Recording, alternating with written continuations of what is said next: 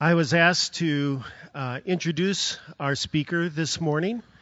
Uh, Joey, I've gotten to know through the youth ministry here at uh, Grace, and he is a remarkable person.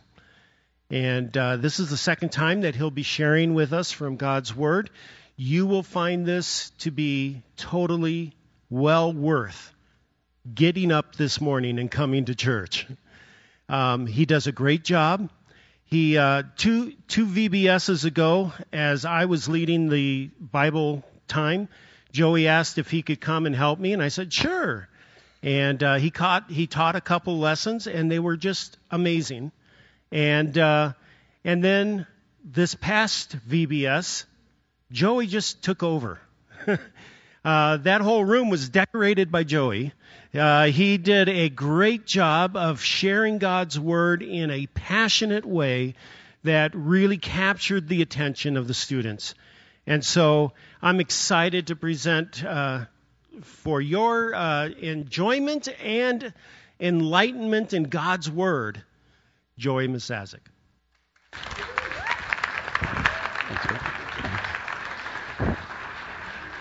Good morning, everybody. Uh, like Rick said, thank you for getting up this morning. Means a lot.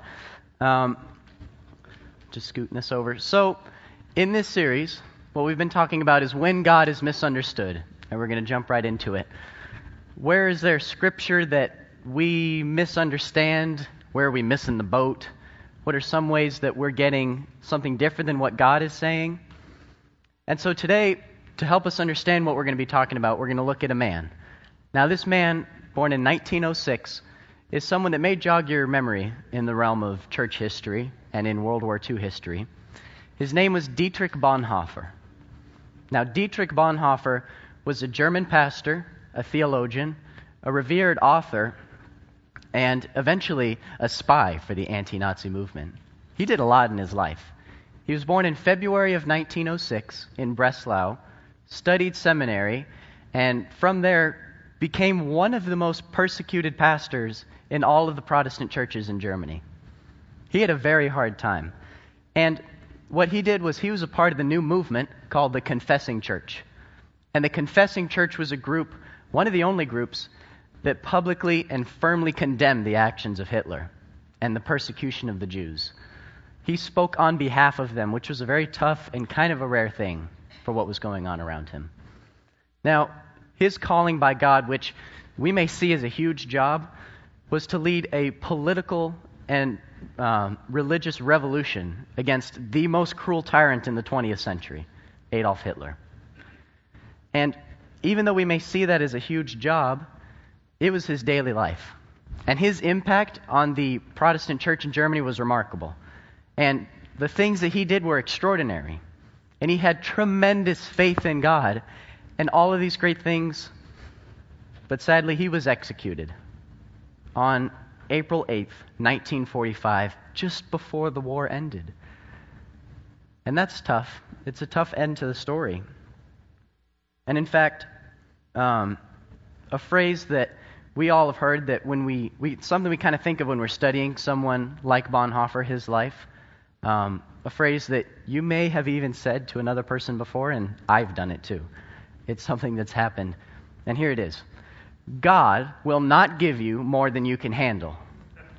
That's a pretty good phrase. I, I like that. Sounds like kind of a nice, easy life that comes with that. Now, this is something that we have heard before, and this advice, though pretty common, is not Scripture. But it's rather one of those verses that we think is. If I were to find this in the Bible, I would look in the book of Second Opinions, because it's our, it's our second opinion on what the Bible says. It's a verse that I would find next to a penny saved is a penny earned, which is good good idea, but not scripture. Or God helps those who help themselves. May have heard that before.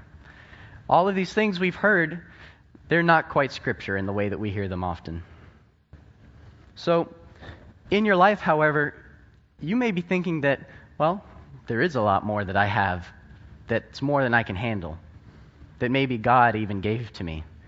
In fact, the heartbreaking truth is there are too many loved ones that we know who have taken their own lives before because, as we see it, either life or God gave them more than they could handle. And they couldn't take it. There was too much crushing weight going on.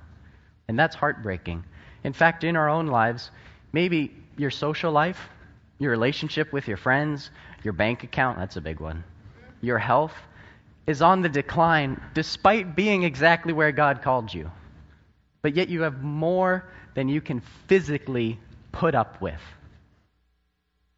So ask yourself is there either oppression or pressure in your life that you just feel is unnecessary?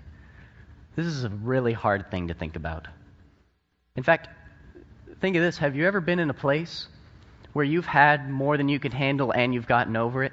Where, for example, you've gotten through maybe an addiction or a breakup or a tough time and you're thinking, God, that was way more than I could handle. I'm totally worse off because of this. This did not help me in any way. And if perhaps none of those things, you might be thinking about Bonhoeffer. Now, he had more weight in his life than anybody I've ever known, for sure. But he was in a different situation. Bonhoeffer asked God to bring about all these adversities, all these tough things, in order that the gospel might be spread. And he did that, and next what he did was he put his trust in God, his faith in God, but he still died. He was still executed. And that is hard. And so there are two approaches that we have when we come to like a mountain to climb or we come to adversity. Either we're in the group like Bonhoeffer where we say, God, bring this on. I'm ready, and I want it because I want growth and because I want to spread the gospel. Or you're in the group like many of us, like myself, where you may be very regularly pleading to God to just get rid of this weight, to just take it away because it is it's too much. And you can pray with that with the utmost faith, and it seems like we're still overwhelmed. Either way that you pray, there doesn't seem to be much of a change. So, what's the deal? What is the deal? Why does this happen, we're wondering? Where did this clearly bogus notion come from that God won't give you more than you can handle? And if it's based off of Scripture, then, well, is Scripture lying to us?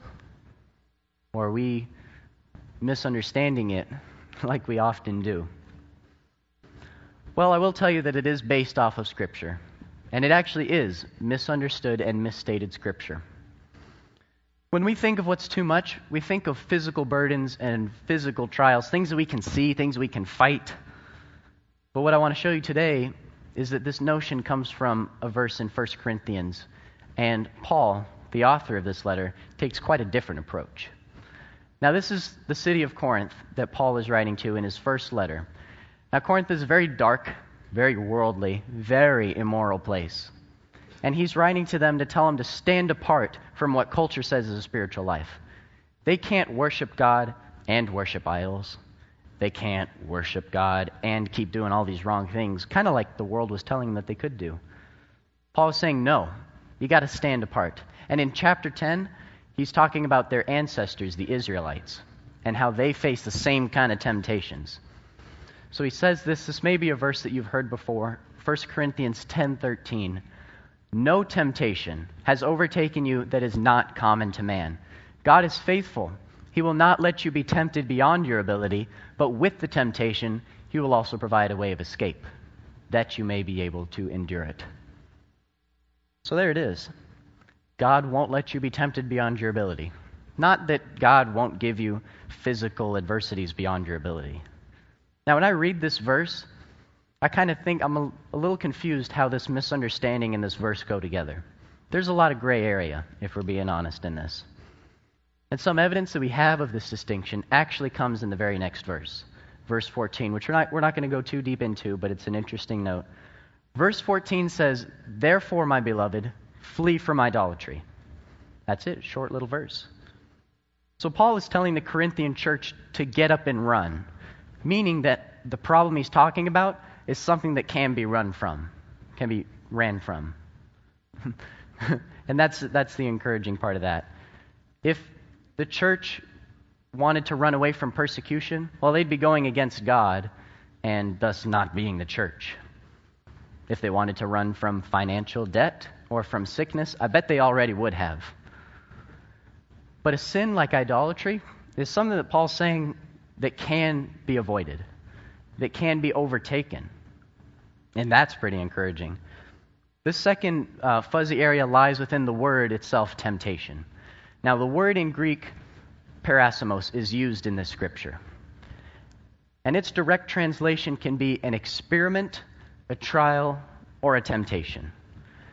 Now, the Greek language can present peirasmos in several different ways.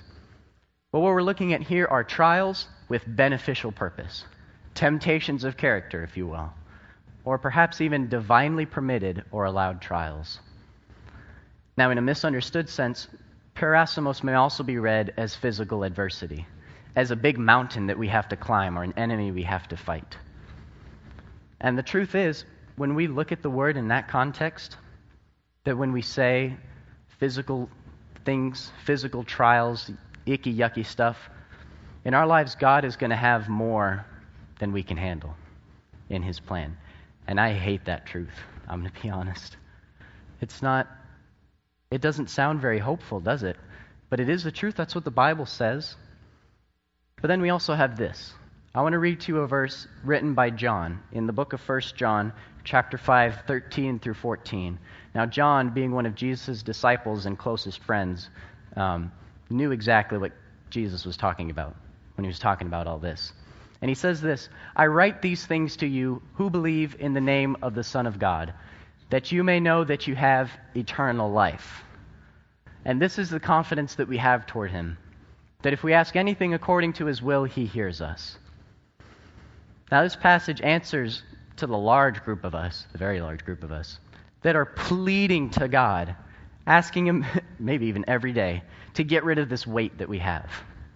This passage says that God hears us. In our prayers for relief from physical burdens and physical trials, God gives us a hope of these two words eternal life. We've heard that a lot before. God gives us the hope of eternal life. Whether you have a nice, easy life, your entire life, which would, you'd be very lucky if you did, or if you have a very trial stricken, a tough life, you know, you're weighed down with burdens, that doesn't change eternity. It can't change eternity. And that is God's promise. That's God's promise in 1 Corinthians, and his promise here, and his promise throughout the entire Bible. So, now that we know that 1 Corinthians 10:13 is talking more along the lines of spiritual temptation rather than physical adversity, we can look at it a little bit differently. I will tell you personally that I ask God to help me out with temptation and get rid of temptation a lot less frequently than I do like the concrete difficulties that I can see. Temptation is kind of one of those things that we just forget about sometimes, isn't it? That we at least try to forget. That's for sure. So, now that we're beginning to shift the phrase, God won't give you more than you can handle, to a spiritual temptation sort of mindset, we can know exactly what Paul was talking about in this verse. So when we look at 1 Corinthians 10:13 a little bit differently, shorten it a little bit and bring it down to its core message, we can kind of read it like this. And this is our big idea today. Only God, who allows us to be tempted, can open the door to let us escape it. Only God, who allows us to be tempted, can open the door to let us escape it. So, if we're looking at the passage, looking at 1 Corinthians 10:13, Paul says in the first section that we have not faced any temptation that is not common to man, that nothing's new, nothing's a surprise. Now, this, this actually kind of reminds me of something that my parents have said before. When we grow up, they say, uh, my mom's blushing, that's okay. Um, that there's nothing that you face that we didn't face when we were growing up, you know? Your problems are our problems, and it's all, it's all the same. And I'm encouraged. I'll say, okay, how about this, mom um, and dad? what would you do? And then I would bring up the big word of social media. What would you do if a friend of mine posted this about me and then there's liking the pictures and I would bring up all these technical social media terms, they'd be like, well, I mean, you know, we didn't, we didn't really have social media growing up. If we had a problem with our friends, we could just walk away. What? That doesn't help me. It's hard. And the Corinthian church was feeling this exact same way, in fact.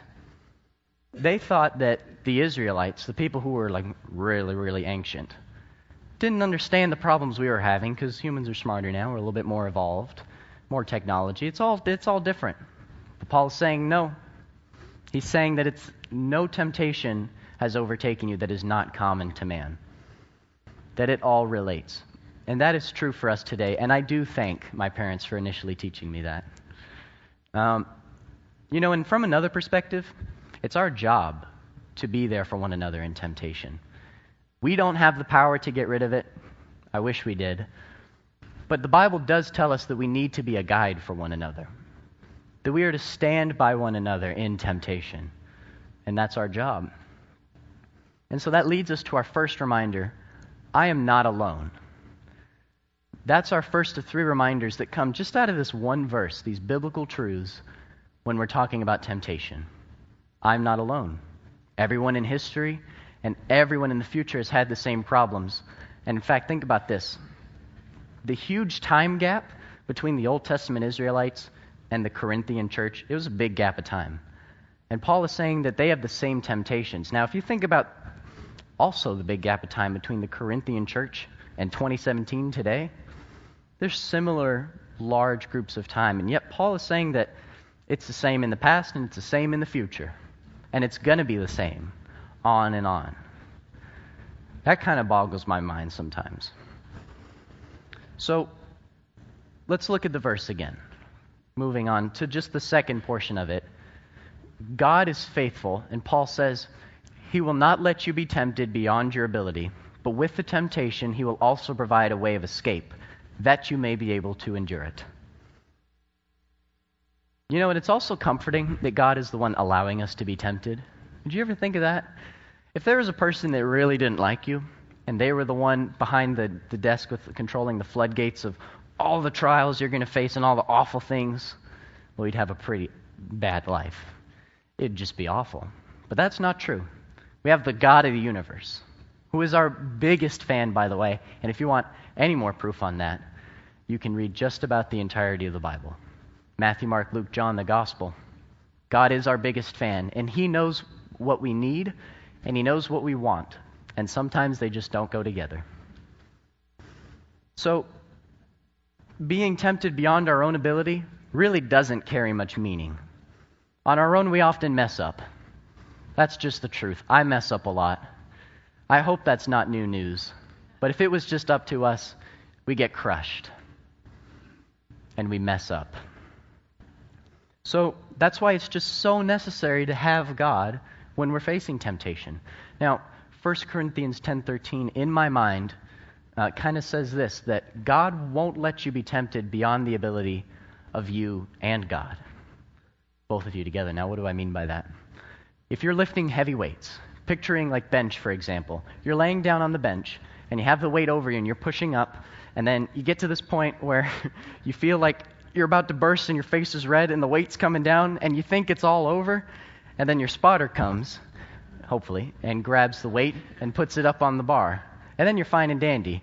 You're red and swollen and sweaty, but you're fine and dandy. now, if we put so much weight on the bar that between us and our spotter, the weight couldn't be lifted, well, we'd we'd get crushed. We'd get squashed. It wouldn't even it would look it would look awful. But that's not the case because you know why? God is our spotter. And God, being God, can't put too much weight on the bar. That's impossible because he's God. Not only is he strong enough for anything, but he's also always there to spot us when we need it, to lift the weight when we need it. And in fact, this is how we get stronger physically. You know that? when we lift a weight to a point where we can't do it anymore on our own, and we need someone else's strength, hopefully stronger than us, to lift the weight up. And spiritually, really, there's no difference. On our own, when we face temptation, we need God to lift the weight. And He never, he never fails, never, ever, ever fails to give us the help when we need it. So we need the combined strength of us and God, and that leads us to our second reminder. I need God to be able to do this, to do this fill in the blank temptation. And if you think about it, we can't do it on our own, because if we do, we will get crushed by the sin. We'll just get annihilated. And you know what? God won't do it on his own, because if he does, we're, we're just watching God do the gun show. We're not gaining any, anything from it. And in fact, he takes away our sense of individuality if we do that, which he promises to never do. That's why it has to be both. It has to be both working together in order to overcome just about anything. Remember Dietrich Bonhoeffer? He was tempted in his life. Oh, he was tempted a lot in his life. In fact, in the very middle of his life, right before the beginning of World War II, he was in America. He was desperately fleeing Hitler's police who were trying to capture him and imprison him for speaking out, you know, against the regime. Imprison him for what he was doing. And then all of a sudden, Bonhoeffer was offered um, a solution to all of his problems. All of his problems could go away. All he would have to do is go back to Germany and fight for Hitler's army. Hmm. If he did that, he may have lived a full life. He may have died in battle, but that would have been pretty honorable, you know, because he's fighting for his country. But if he did that, he would be slaughtering innocent lives, innocent Jews who he swore to protect and stand up for. He would be compromising his morality, but he may have been more safe, safer if he done if he if he did that. Option two was to stay in America, which is what I would have done. Trust me. He could have been protected, and he could have been pretty happy because, well, America, you know. he may have even taken the opportunity to start up a new church, to still pray for his friends in Germany, but do a lot of good things, you know, give back to the community, be a good guy. But, oh man, he knew some things that I often forget, and speaking on behalf of us, we often forget. He knew what a sin of omission was. Now we know what it means to omit. Sin of omission is when you know God's calling for you, you know what He wants, and you go the other way. You know, that reminds me of the, the story of Jonah. Jonah knew exactly what God wanted of him, and yet he ran the other way. In fact, he sailed the other way. Now, if Bonhoeffer had stayed and still done a lot of good things, he would have been committing a sin of omission. And he didn't want to do that. His prayer for God was to make his faith thrive, not just survive. He could have just survived in America, but he wanted to thrive in Germany, which was option three. Go back refuse military service, and preach the gospel of peace again. The most dangerous thing he could have done. So God provided Bonhoeffer with an escape from doing some pretty despicable things. Not only slaughtering innocent lives, but committing a sin of omission as well. And by doing that, he followed God into Germany, he preached, and he was executed. Now, in a situation of temptation, we are faced with a choice. Um, and sometimes the outcomes that we see that the world show us are like good and bad seem to be like flip flopped from what God says is good and bad. Now, that's not in all cases, but those cases where avoiding temptation is easier and just good all around, those are the easy choices. And we're talking about the tough choices.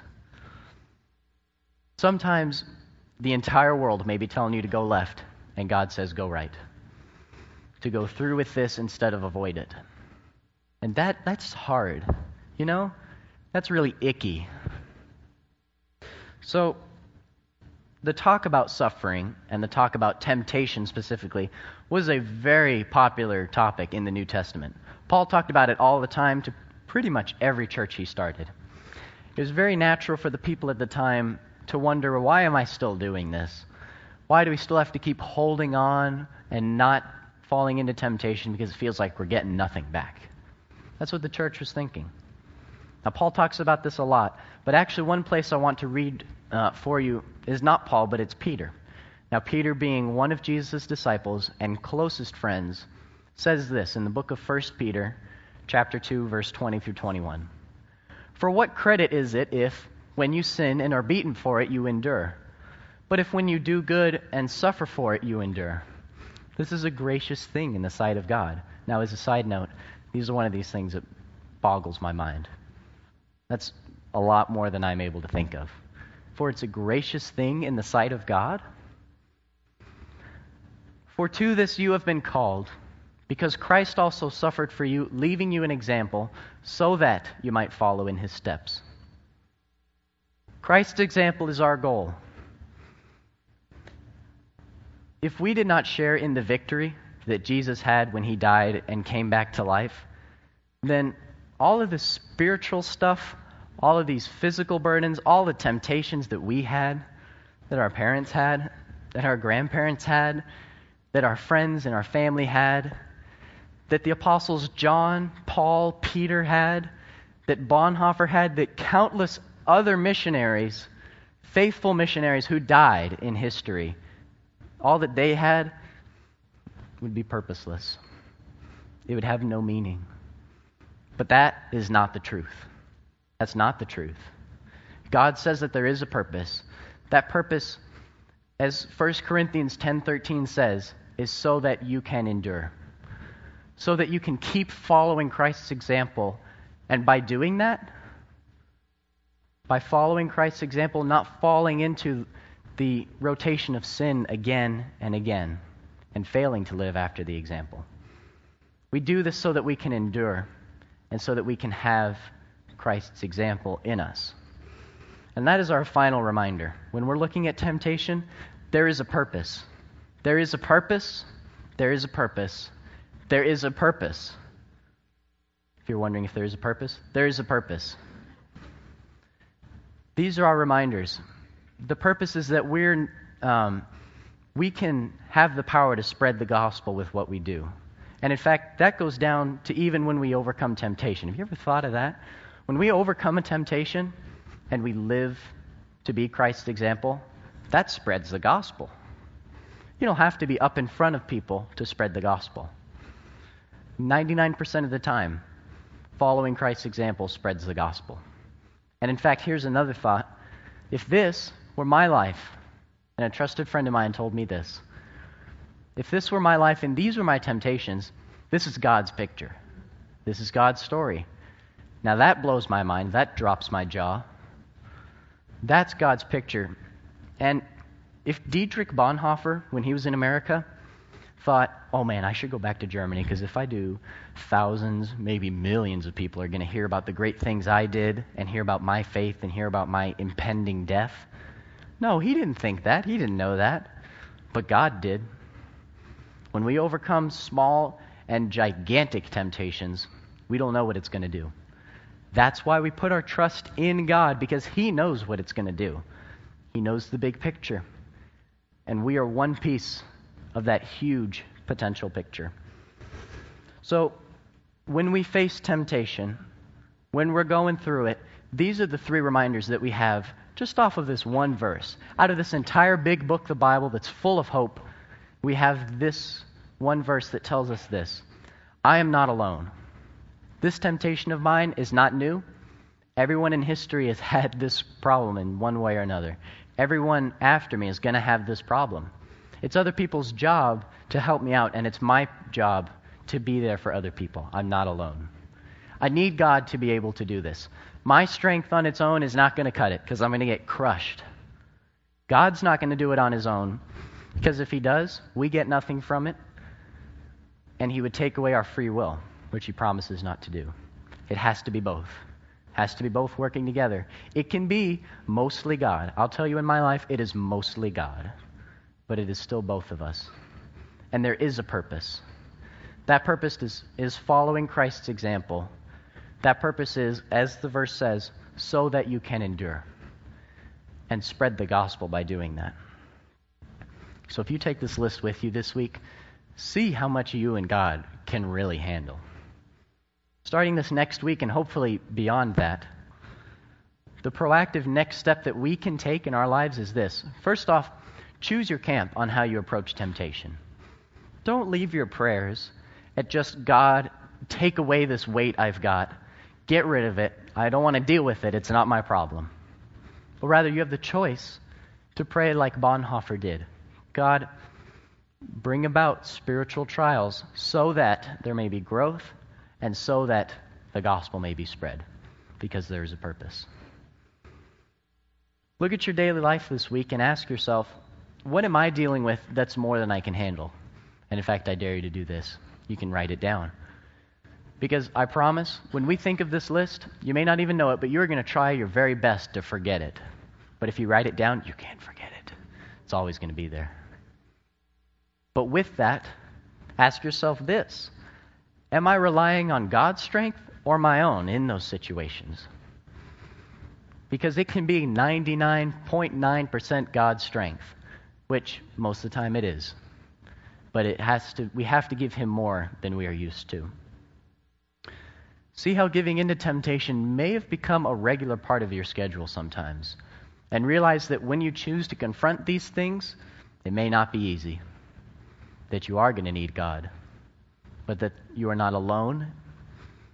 That you need God. Absolutely need Him. That's no question. But when you do this, there is a purpose. Would you pray with me? Heavenly Father, we come to you like Bonhoeffer did. We ask you to let our faith thrive, not just survive. God, we want to make an impact in this world, and we can only do that if you let us thrive, not if we just survive. God, continue to return your truth to us through Scripture. God, we have so many places to look, but only your word can give us real truth and real comfort. God, regardless of our faith, regardless of how long we've been walking with you, God, speak to our hearts. All of us have different needs, but speak to our hearts. Lord, fill our minds and our hearts and our souls with only you, because that's the only thing that's going to make a difference. Lord, we thank you for the opportunities you've given us to hear from you and give back. And it's in your holy and precious name that we pray all of this. Amen.